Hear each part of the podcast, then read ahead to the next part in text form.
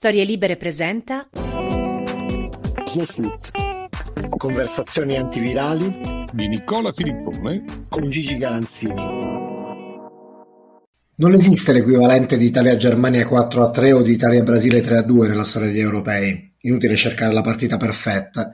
Eppure non mancano sfide emotivamente forti, Stasera, per celebrare l'avvicinamento di Euro duemilaventi posposto, abbiamo deciso di partire dal ricordo della partita che secondo noi ha riservato ai tifosi italiani la maggiore densità di emozioni, magari contrastanti, nella storia del torneo inventato da Henri Delonay.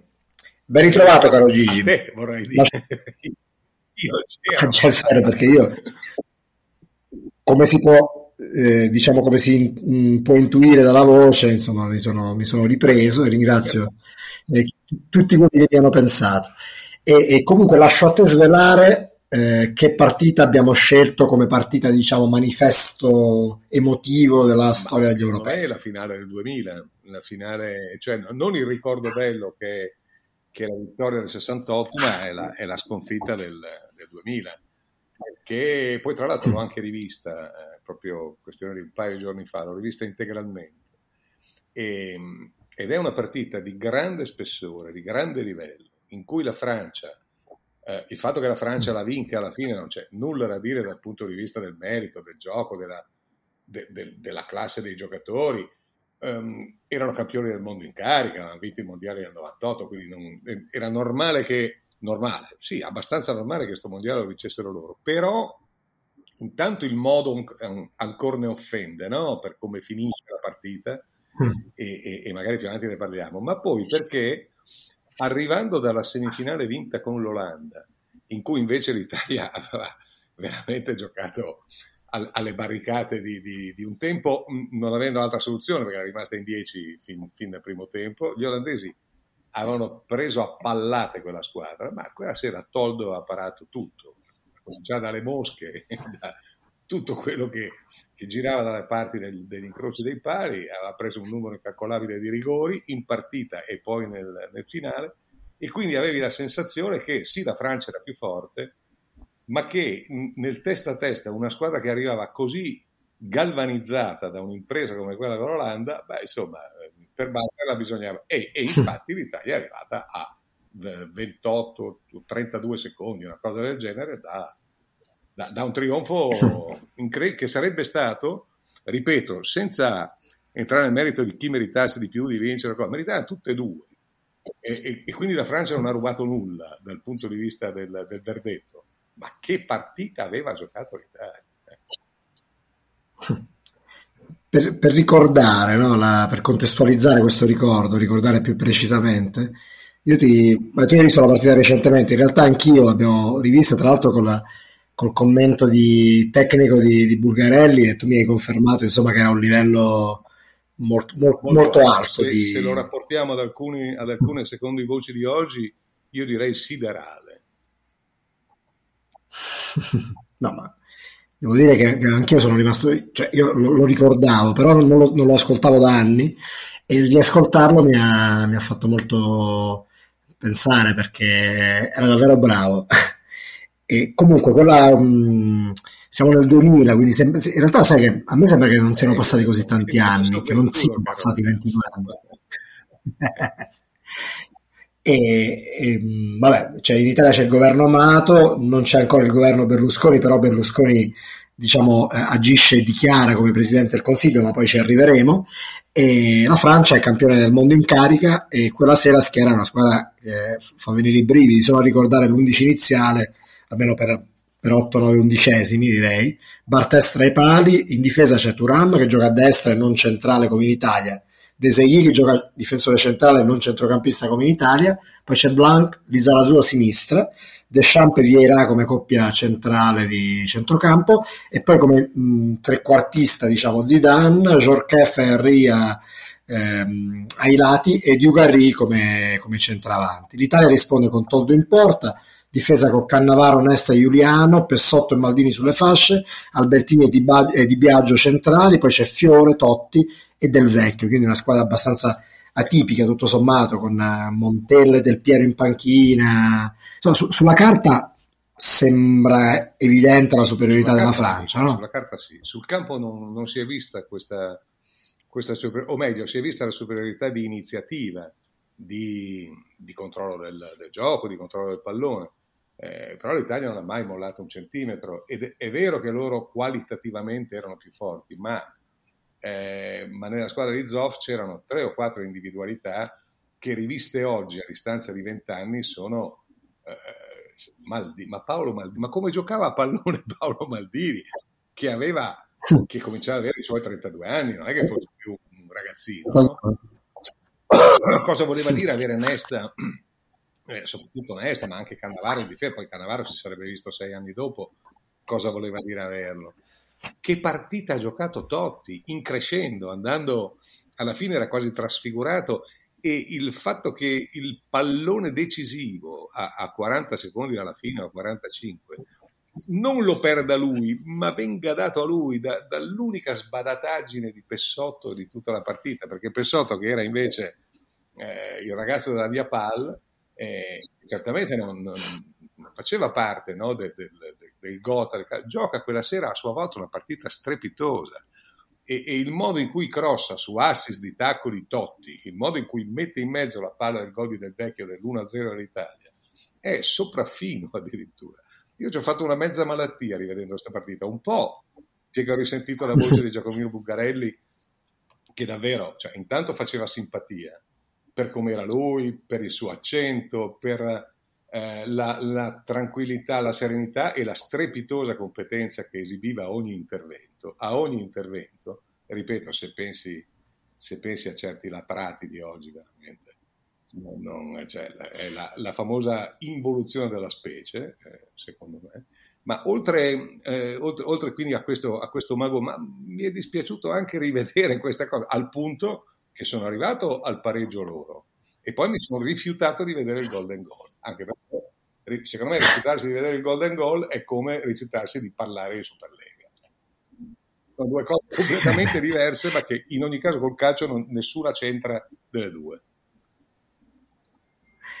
Sì, fu una delle, de, delle, delle varie riforme, diciamo, non felici nella storia della, della FIFA, del calcio, che, che tra l'altro eh, noi la, la, prima volta che fu introdotto in via sperimentale ne beneficiammo perché furono gli europei del 94 under 21, l'Italia vinse col Portogallo eh, con golden goal, però poi da allora eh, ma, ma, già allora cioè, no, la razza iniziale era quella di, di, incentivare lo spettacolo, però invece eh, fu l'eterogenesi dei fini perché in realtà, scusa, eh, non, non vorrei, ma in realtà se tu la rivedi a distanza di vent'anni quella partita, in cui per carità, una volta che la, la Francia ha pareggiato tre minuti e fischia dopo, dopo i tempi regolari, cioè in, in, al quarto minuto di recupero, è segnata e, e, difficilmente l'Italia la rimonta più. Però prova a riportarti a, ad altri 30 anni prima, a ricordare i supplementari di Città del Messico, no? di Italia-Germania. Eh, il, il, gol del, di, di Trezeguet del 2-1 poteva benissimo essere il gol di Germüller di allora, a cui arriva giù Burnic e risponde e dopo, e dopo impazzisce di nuovo la maionese e, e, finisce in quella maniera. Ma non perché debba vincere l'uno o l'altro, ma perché la, la, la, ogni tanto ci sono queste, queste, botte di questi scienziati che vogliono riformare il, il pallone. Eh, il, il gol del gol era un coitus interruptus, dai No. Fatto sta che appunto una, una, un'introduzione che viene eh, venduta come una, una riforma epocale eh, dura di fatto eh. sette anni, perché poi a un certo punto ti ricordi che si riparò sul silver goal. Sì, ma poi hanno, hanno, e, e, e fin, finalmente si è tornati alla... alla eh, si è tornati. Perché Incredibile. Comunque davvero di quella sera, eh, proprio mi ha, rivedere questa partita, sarà stato anche un colpo della strega di questi giorni che non ti dico, ma mi ha proprio provocato sofferenza. Eh, perché, perché rivedevo, eh, passati vent'anni, ma quando una partita è storica, la rivivi, la rivivi e rivedi delle giocate, rivedi delle azioni, e dici, ah, questo qui è la volta. Poi ragazzi, de- detto tra noi, è senza, è senza colpa, ci mancherebbe altro ma proprio, proprio doveva entrare Del Piero a, a, a, sbagliarsi quei due gol in, ma, cioè, ma gliel'ha ordinato il medico a, al vecchio Dino Zoff eh, che, entrasse, che entrasse Del Piero. O meglio, era giusto perché Del Piero arriva due volte, grazie alle manovre, arriva due volte ad avere il pallone del 2-0 e quindi del sigillo totale. Ma ne, ne ha sbagliato due volte da, non da Del Piero, ma neanche da, da, da meno, voglio dire. No? E, e quindi, quindi, a distanza di 20 anni, 21, ti riappassioni. Sembra che tu stia vedendo una partita in diretta che non sai come va a finire. Questo appartiene solo al novero delle partite storiche, secondo me. Eh. Eh, sì, in effetti sì, mm, eh, se appunto scaviamo nella storia degli europei, eh, mentre per i mondiali ci sono mh, mm, diversi esempi di partite di questo tipo, per gli europei eh, tutto sommato si fa, si fa, un po' più fatica perché no, la stessa edizione del 68 in fondo però una partita leggendaria non ci fu, no, una partita no. Emotivamente no, così... la finale, anche per i due gol bellissimi di, di Anastasi e Riva contro una squadra anche lì più forte, perché la Jugoslavia da allora era più forte, ma però non, non divenne un'epopea perché l'hai vinta.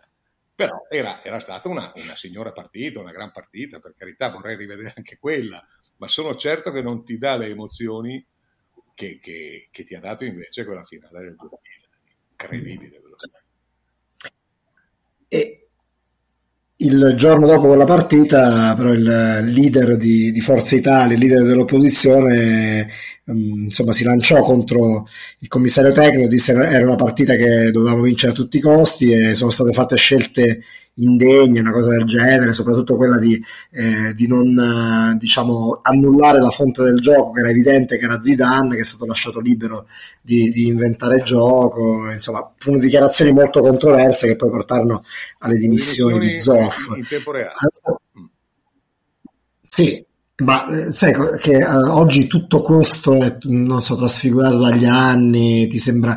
Mh, mm, adesso rileggendo gli articoli dell'epoca io mh, mm, abbozzavo quasi un sorriso perché mi sembrava quasi un, anche un po' ingenuo tutto questo siparietto, però all'epoca mi ricordo che fu una cosa abbastanza grave perché insomma i, i, poi anche perché Zoff era un signore e eh, quindi non meritava sicuramente quella veemenza e quella con la mancanza di rispetto. Allora, considerazioni numerose. La prima che mi viene in mente, te, te immagini se Mancini dovesse sbagliare un cambio o comunque eh, fa, fare, mm-hmm. fare, qualcosa di contestabile eh, in una di queste partite? Te immagini un intervento di Draghi? No, giusto, giusto per parlare di statisti, no? Eh. E questa è la prima che mi viene in mente. La seconda, proprio rivedendo la partita, eh, sono, ho, ho, messo gli occhi in particolare su Zidane che quella sera ha giocato la grande partita che giocava sempre. Che giocava sempre, sia che, sia che gli mettessi un cagnaccio come Gattuso a, a mordergli le caviglie, sia che invece non glielo mettessi, perché Zidane, quando gli mettevi il cagnaccio, poi si divertiva pure a lasciarlo sul posto, a prenderlo in giro, magari a fargli trattare i nervi finché ce n'è. Zidane quella sera gioca una splendida partita, ma non è per nulla determinante, è uno degli undici della Francia. E, e non, non, quindi il giorno dopo questa, questa cosa era più gratuita ancora e, e, fu di una, appunto, di un, a parte il cattivo gusto, ma lì, il cattivo gusto lui era, era super laureato, ma, ma, era proprio gratuito, era gratuito, non, non, non c'entrava nulla. Talmente gratuito che Zoff prese questo, questo cazzotto d'incontro, dopo già la delusione del risultato della sconfitta, e, e disse da subito me ne vado. E dato che Zoff ha sempre avuto una parola sola nella vita, a differenza di altri, no? per esempio, in questo caso, una sola e non 5.000, eh, lui è, se n'è andato. Se n'è andato e mi ricordo il furore di Zoff. Eh, scusami, il furore, il furore, di Enzo, di Enzo Berzò, che, che, che, divenne letteralmente, ma, ma come fai ad andare via per le critiche di questo altro? E avanti, e avanti. Ho detto ciao, mi sono fermato, ma ma dato che io allora avevo questo, questo grande rapporto affettivo che si sa col Vecio, le, cioè, Zoff probabilmente dopo, dopo, qualche giorno di, di, in cui ha, ha, calmato i nervi si è messo l'anima in pace. Berzot è andato avanti mesi a dare i numeri perché non si può dar, ragione, si può dar la vita uno così, eccetera, eccetera. Quindi, in, in, questa partita che, ripeto, a me ha fatto l'effetto dell'epopea soltanto per quel che si è visto in campo. Poi ci fu anche questa eh, appendice abbastanza sconvolgente, insomma, no?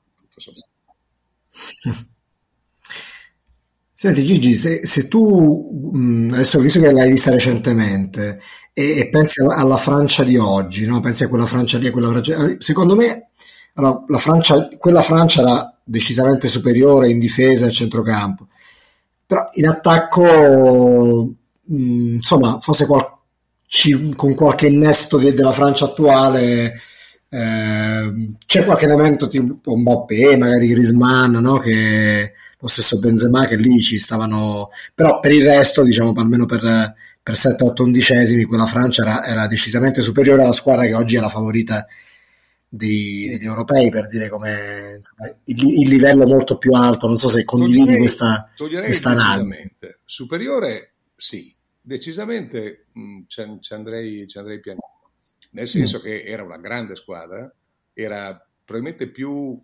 Eh, aveva più, più, protagonisti assoluti rispetto a, di, a, quella di oggi, era diversa per caratteristiche, ma se tu prendi, es- faccio, faccio, un esempio a caso, il recuperatore di palloni di allora, il lago dell'equilibrio del centrocampo, ma nel senso, nel senso del recupero appunto, non tanto della proposizione, era proprio Deschamps, no? era il, il capitano. Hai presente mm. oggi uno che si chiama Cantè? Eh, eh sì. gioca con grosso modo, poi il calcio è cambiato, sono passati vent'anni, e... ma non è che Cantè gioca in modo tanto diverso da come giocava allora Deschamps. Io dei due, con tutto rispetto per Deschamps, che è stato un grande, un grande giocatore, interdittore e costruttore anche, io prima di, di lasciare a casa Cantè ci penserei no, nella scelta, intendo. Eh. Quindi, secondo me, Pogba, se, se ha la giornata... Eh, è un Vieira di allora, ma co- con un altro cambio di, di passo, eh, di marcia. Ma giusto così per fare qualche. qualche... No, è, inter- è, interessante perché sì, in effetti è, è, vero che il centrocampo anche il livello è molto alto. Forse l'unico reparto dove è evidente la superiorità di quella squadra è la difesa, perché adesso hanno Varan e sì, Kimpembe forse sì, come centrali. Però insomma no, non è che non siano forti anche lì oggi. No, no, ma infatti forse anche il portiere Ioris è meglio di, di Bartes, ma non lo so. Eh. Anche lì si può discutere a lungo, non, c'è una, una controprova. Certamente loro oggi, pur con tutto rispetto per Trezeguet, per Henri, che era comunque un grande vero, e per Viltor, oggi hanno due o tre, tre bestie davanti che se, se quagliano, cioè se, se Grisman è quello del mondiale o, o, del, o dell'europeo del 16, in cui lui fu capocannoniere e è uomo chiave della Francia. Se Griezmann è rimasto quello e non quello degli ultimi due anni a Barcellona, beh, Griezmann è un altro campione che se lo metti appunto di fianco a Mbappé e a Benzema, che a sua volta è un centravanti strepitoso, ma strepitoso, ed è stato per tre o quattro anni a Madrid segre- uno dei segreti di Ronaldo, sempre detto tra noi, eh, beh, insomma, secondo me hai uno squadrone allora e uno squadrone oggi. E invece se, se ripensando a, quelle, a, quell'Italia e a quella di oggi, ecco, cosa, eh, cosa ti viene in mente? Cioè, sic- sicuramente mh, oggi mancano i, i fuoriclasse acclarati rispetto a quella, a quella squadra dove, dove, dove qualcuno ce n'era, mh, però forse qualche punto di, di, di, insomma, di, di, somiglianza si potrebbe trovare oh, quella, no? Qualche... Perché allora la difesa era nettamente più forte. Cioè, quando tu dici Paolo Maldini, mm. Nesta, Cannavaro, eh, aggiungi arrivederci e grazie, no? Perché oggi non abbiamo un difensore, con tutto rispetto per gli attuali, eh, per i contemporanei, ma nessuno dei contemporanei è di quella levatura là. Per, per, per me, eh, cioè, questo è molto soggettivo, intendiamoci. E, e, e, quindi sulla difesa non si discute. A metà campo è vero che c'era qualche, qualcuno che andava e veniva, tipo Fiore, tipo cose, eccetera, però Albertini, ragazzi, era, Albertini era, era un giocatore, era, era, eh, era un metronomo, neanche metronomo, era un presidiatore, secondo me, di centrocampo di, di alto livello, veramente di livello molto alto. Eh, di fianco aveva gente di livello. A un certo punto in quella finale entra, entra Ambrosini, ragazzi che giocano, era Ambrosini quando stava bene, perché purtroppo ne ha sempre avute tante in carriera.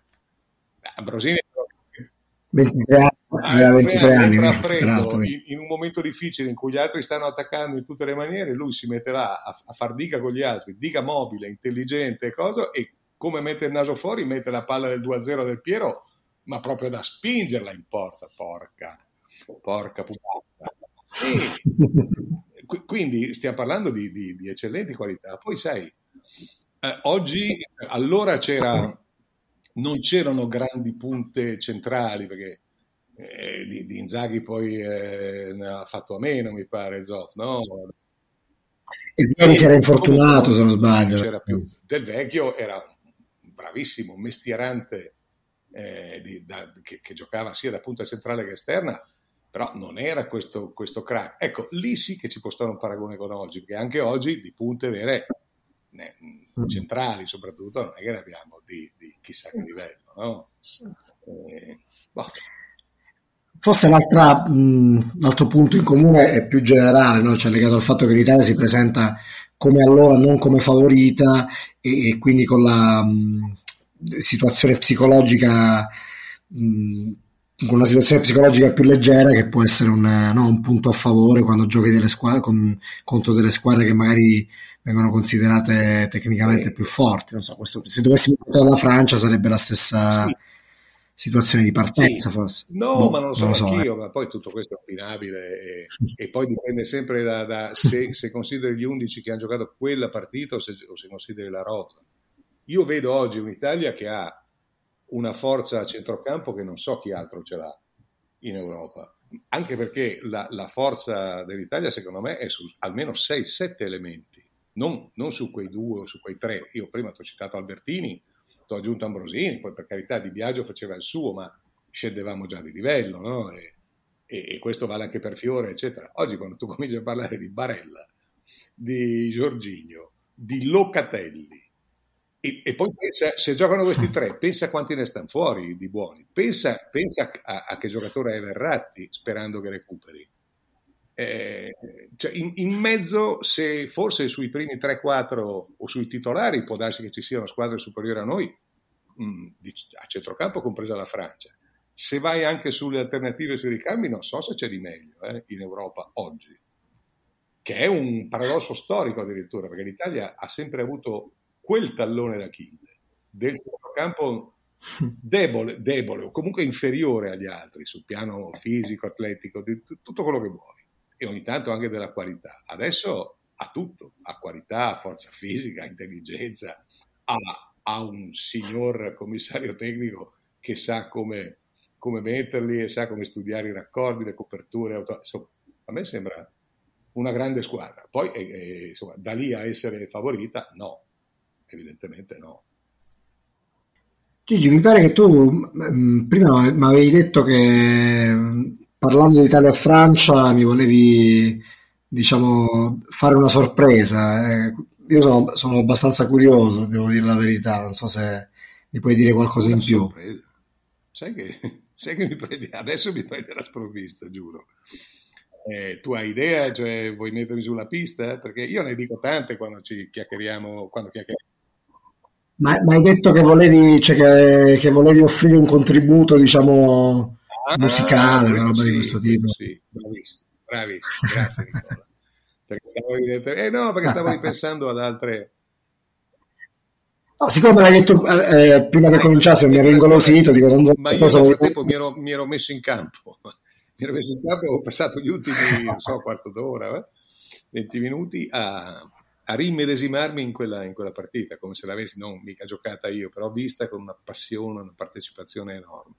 E quindi mi sono scordato che, a proposito di Italia-Francia, il nostro amico Francesco Pavesi, che ci ha fatto compagnia qualche tempo fa, eh, tenore, parmigiano, eccetera, eccetera, mi ha mandato, un, adesso eh, se, la dico così non, non, sembra un'altra cosa, ma mi ha mandato una pista, no? sì, sì, così, si chiama, tecnicamente si chiama così. L'alternativa è chiamarla traccia, che forse è un po' meno equivoco, no? La traccia di questa strepitosa romanza che lui ha interpretato nella fattispecie, questa una registrazione in America, negli Stati Uniti, ed è, eh, ed è tratta dalla Figlio Regiment, la figlia del reggimento, che è un'opera francese, e, e che però viene, eh, no, viene, eseguita molto di rado perché bisogna avere una voce così, eh, bisogna avere un tenore così per, per eseguirla in teatro, soprattutto dal vivo. Ma, ma ha mandato questa, questa, cosa, che ti ripeto, mi ero, mi ero proprio inabissato in mezzo, in mezzo al campo di quella, di quella, sera, anche perché non so cosa avrei pagato perché un, un, un grande galantuomo come Dino Zoff eh, succedesse su, su, su, un podio eh, italiano a, al suo, a quello che lui chiamava suo fratello, no, suo papà, mio papà, che lui così chiamava Enzo, Enzo Bearzot. Quindi davvero quella delusione. E mi ha, mi ha appunto fatto dimenticare questa strepitosa performance che adesso tu ci fai ascoltare. Ah, molto, molto volentieri, visto che nel frattempo mi hai, mi hai mandato la traccia, e... però te lo dico subito, poi ho bisogno poi del tuo aiuto. Eh.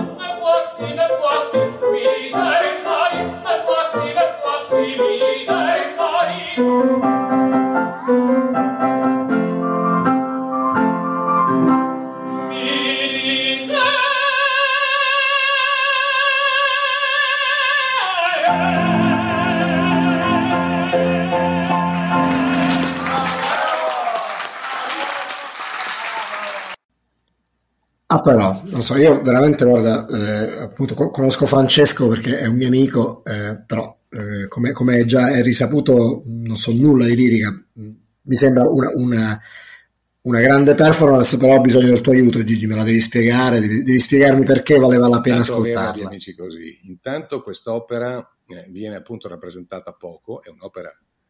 Eh, storica, ehm, che viene rappresentata poco per la difficoltà di trovare un tenore che affronti questo. Se tu, se tu hai, eh, io non, non, pretendo che tu conosca la musica eh, scritta, la conosco proprio appena di vista pure io, ma questi, que, questi che tu hai sentito al finale, da quando lui parte con Monam, Monam ehm, mm-hmm. sono esattamente nove do di petto. Allora, nove do di petto tra l'altro credo scritti sopra il rigo, che vuol dire una cosa te- tecnicamente di, di, grande rilevanza, eccetera. Insomma, in soldoni, fino a quando non l'ha rispolverata Pavarotti 30 anni fa circa, quest'opera non veniva rappresentata da decenni. Il fatto che Francesco non solo l'abbia ritirata fuori, ma la, l'abbia eseguita con questa proprietà. Se tu hai notato questi su e giù incredibili, sono cioè, è, è, come, è, come, scalare non l'Everest, ma proprio tutta la catena dell'Everest, andare su e giù in continuazione nel giro di pochissimi secondi.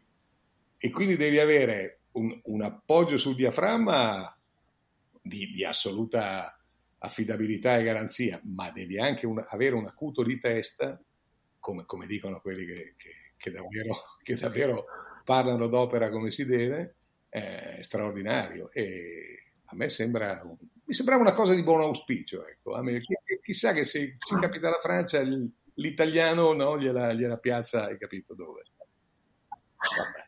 Beh, con, con questa eh, eh, vista così adesso capisco ancora di più il, il senso di questa incursione e, e devo dire che, che è, è, molto pertinente. Eh, Gigi, adesso sembra, sembra, un po' brutto tornare all'attualità, dopo, però io... Dopo, visto... dopo dove do sopra il rigo, a me sembra brutto sicuro, però, eh, però ce lo facciamo andare. Vada.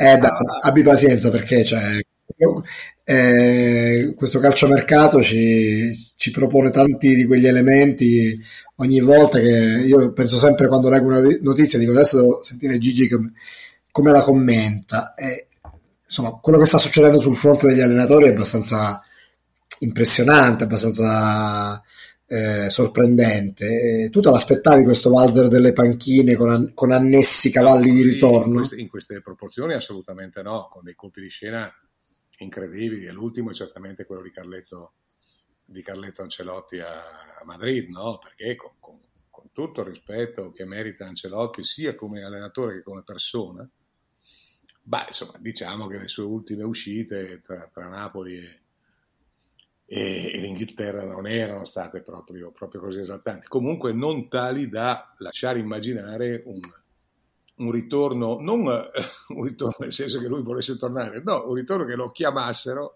di nuovo al capezzale del, del Real. È vero che il Real se la sta passando male da tanti punti di vista, è vero che probabilmente eh, sono stati fatti tali e tanti errori di manovra là dentro, devono rinnovare, devono tutto quello che vuoi, però mh, mm, questa sinceramente non me l'aspettavo come non aspettavo altre. Eh, abbiamo visto di tutto, di tutto di più, no, ma sul serio, cioè, la, la, Juventus che sconfessa, sconfessa due, anni di, di, due anni della sua storia, ma di una sua storia eh, gl- gloriosa no, no, non solo per il passato, ma anche per il presente, nel senso che eh, due anni in cui eh, era la dominatrice assoluta dell'Italia e stava trovando il modo, stava cercando, ma era lì lì per trovare il modo per diventarlo anche in Europa e invece commette un paio di errori colossali, a cominciare dal licenziamento di Allegri in tronco e dal dar ragione alla fronda interna che nel frattempo è stata, come dire, eh, accomodata all'uscita e, e insomma an- anche questa è una cosa, una cosa, pazzesca. Poi il fatto di co- come faccia Conte ogni volta che, ogni volta che per carità, veni, vidi, dici, non, non, nulla da dire, giù cappello e tutto quello che vuoi. Però com'è che poi c'è sempre ancora la coda, no? la, la buona uscita, la cosa. Insomma, io trovo, trovo che tutto questo sia messo tutto insieme sia abbastanza grottesco, ecco, perché poi è vero che erano un po' di anni che si muoveva poco, o comunque si muoveva insomma a settori in certi momenti, eccetera, invece di colpo è impazzito tutto ed è cambiato tutto. Vediamo come finisce. Eh. Vediamo, e non, è finita nemmeno qui perché non ho capito se poi il Paris Saint Germain tiene Pocettino, chi ci va lì, chi, se, se, mm, chi va al Tottenham, se ci va Conte non ci va, insomma, voglio dire, ci sono ancora altri tasselli da, da, da completare e, e poi no, vediamo perché è interessante perché si sta delineando un quadro. È interessante, è interessante eh. soprattutto capire perché così in, contemporaneamente e così tutti. E, e, com'è che, e com'è che qualcuno, qualcuno, si sbilancia in una maniera, addirittura con dei, degli annunci o dei preannunci e poi è costretto alla marcia indietro, tipo il Napoli con Conseisao, no? Cioè, eh, lì boh, non si è capito. Perché gliel'ha ordinato il medico De Laurentiis di annunciare Conseisao senza avercelo ancora in mano Faccio, faccio un esempio. Eh, ha, ordinato il medico Inzaghi dopo, dopo 16 o 18 mesi, l'ha detto lui, che aspettava una convocazione per il rinnovo di andare a presentarsi e dire va bene, domani firmiamo e infatti lui firma, ma per l'Inter però. Cioè, mi, sembra che tutto questo non c'è nulla di colpevole, il calcio è sempre stato, è sempre stata una cosa fuori, fuori da, da tante regole, da tante soprattutto dalla prima che è quella del buon senso. Però stavolta mi pare che hanno un po' esagerato, ecco tutto lì. Eh, ricordo che nel, nel, nel, tuo libro che continuano a chiamarlo calcio, a un certo punto tu raccontavi questa retroscena sul eh, passaggio di Capello al Parma come allenatore, che poi no, che era tutto pronto. Poi Capello poi... fa indietro esattamente come Inzaghi. Esattamente. Eh, infatti ci ho, ci ho, pensato perché poi quella era una, una, no, una cosa che non, non era molto nota, anzi forse per nulla. Sì, sì, no, eh, è vera, è verissima, ma Capello è sempre no. stato disinvolto in queste cose, eh, perché, perché, quando Capello nel 2004 andò alla Juventus, fino alla settimana prima aveva detto io mai coi gesuiti, era, questa era la sua frase, e i gesuiti era la dirigenza, Moggi, girava, e finché ce n'è. E, e, poi invece nel giro di pochi giorni i gesuiti sono andati bene e lui ci ha convissuto d'amore e d'accordo. E, e, questa era già una, quella del Parma invece era un po' meno conosciuta, e, e però è verissima, perché, perché, lui per il Parma credo addirittura avesse firmato e, e quindi dovette, dovesse farsi liberare con mille, mille una parola. E sono evidentemente debolezze umane, nessuno è perfetto. È perfetto. Lasciami no. dire che nel 1963 quando, quando il Milan vince la prima Coppa dei Campioni. E, e Rizzoli, il presidente Rizzoli, anche un cognome come dire discreto se vogliamo, Mentre Rizzoli convoca Rocco e gli dice allora signor Rocco siamo pronti per ridiscutere il suo contratto, lui gli, dice, lui gli risponde dice no, sei un poco tardi Presidente, perché erano mesi che il Milan in campionato andava abbastanza male, insomma i rapporti erano, eh, erano non, degenerati, ma insomma ridotti un po' ai minimi termini e nessuno, neanche Rocco, ma nessuno al Milan si aspettava di vincere la Coppa dei Campioni. Quando, quando la prima Coppa dei Campioni arriva in Italia, è ovvio che Rizzoli tocca a lui fare la mossa, convocare Rocco e dirgli eh, ma signor Rocco, lei scusi, alla fine gli dice no, il, il Cumenda milanese, eh, ma lei avrà, ha già firmato qualcosa? E Rocco gli risponde, go fatto de pezzo, ho fatto di peggio, godà la mia parola. Eh, ma, Questo era il mondo del 63, era il mondo del parole, era il mondo, era il mondo del calcio come ho continuato a intenderlo io. Il mondo di oggi, come dire, non è migliorato. Sicuramente no, allora la, mh, confermi che la, fi- la, figura dell'allenatore, il ruolo dell'allenatore, il potere contrattuale dell'allenatore era diverso da, da oggi, quindi c'è anche questo elemento da, da, tenere in considerazione, però è anche vero che appunto una, una stretta di mano, una parola... Era, diverso tutto, ma era diverso il senso etico, il rispetto di se stessi, della propria parola. Eh, se avevi detto di sì, avevi detto sì, finito. Poi magari ti mordevi le mani e aspettavi che ripassasse un treno come aspettò Rocco, perché Rocco passò quattro anni a Torino in cui si divertì abbastanza poco perché non gli piaceva l'ambiente, la squadra e tutto il resto. E quattro anni dopo capitò l'occasione che il suo amico Gianni Brera fece da, da apripista e, e il Paron tornò finalmente al Milan e, e rivinse immediatamente campionato, Coppa dei Campioni, eccetera. Però io ti ho detto Rocco, ti ho detto Brera, cioè stiamo parlando di giganti dell'umanità, no? E, e fino adesso abbiamo parlato con molte eccezioni, stasera per fortuna, ma insomma stiamo parlando anche di Pignei. No? Beh, Gigi, io ti ringrazio come al solito, è stato, è stato, bello ritrovarti perché la settimana scorsa io mi, mi sono molto divertito ad ascoltarvi, però un po' mi dispiaceva non essere con te Antonio e quindi sono contento di... Eh, un po' sì, sì, sì, devo dire che con la tonsillite, ma, ma mordevo il freno perché mi, mi mancava qualcosa e quindi grazie per, per, per, avermi ridato questo appuntamento e, e, e che, che, ritorna come di consueto la settimana prossima, vi faremo compagnia durante appunto anche gli europei, sempre a modo nostro, con i nostri, col, col, col nostro taglio, ma ci saremo. E bene, Gigi, io ringrazio anche chi ci ascolta, ricordo eh, la nostra mail slowfoodpodcast.gmail.com, eh, i social network dove ci trovate, dove mi trovate, la solita storia. e Gigi, a te do appuntamento a sabato prossimo.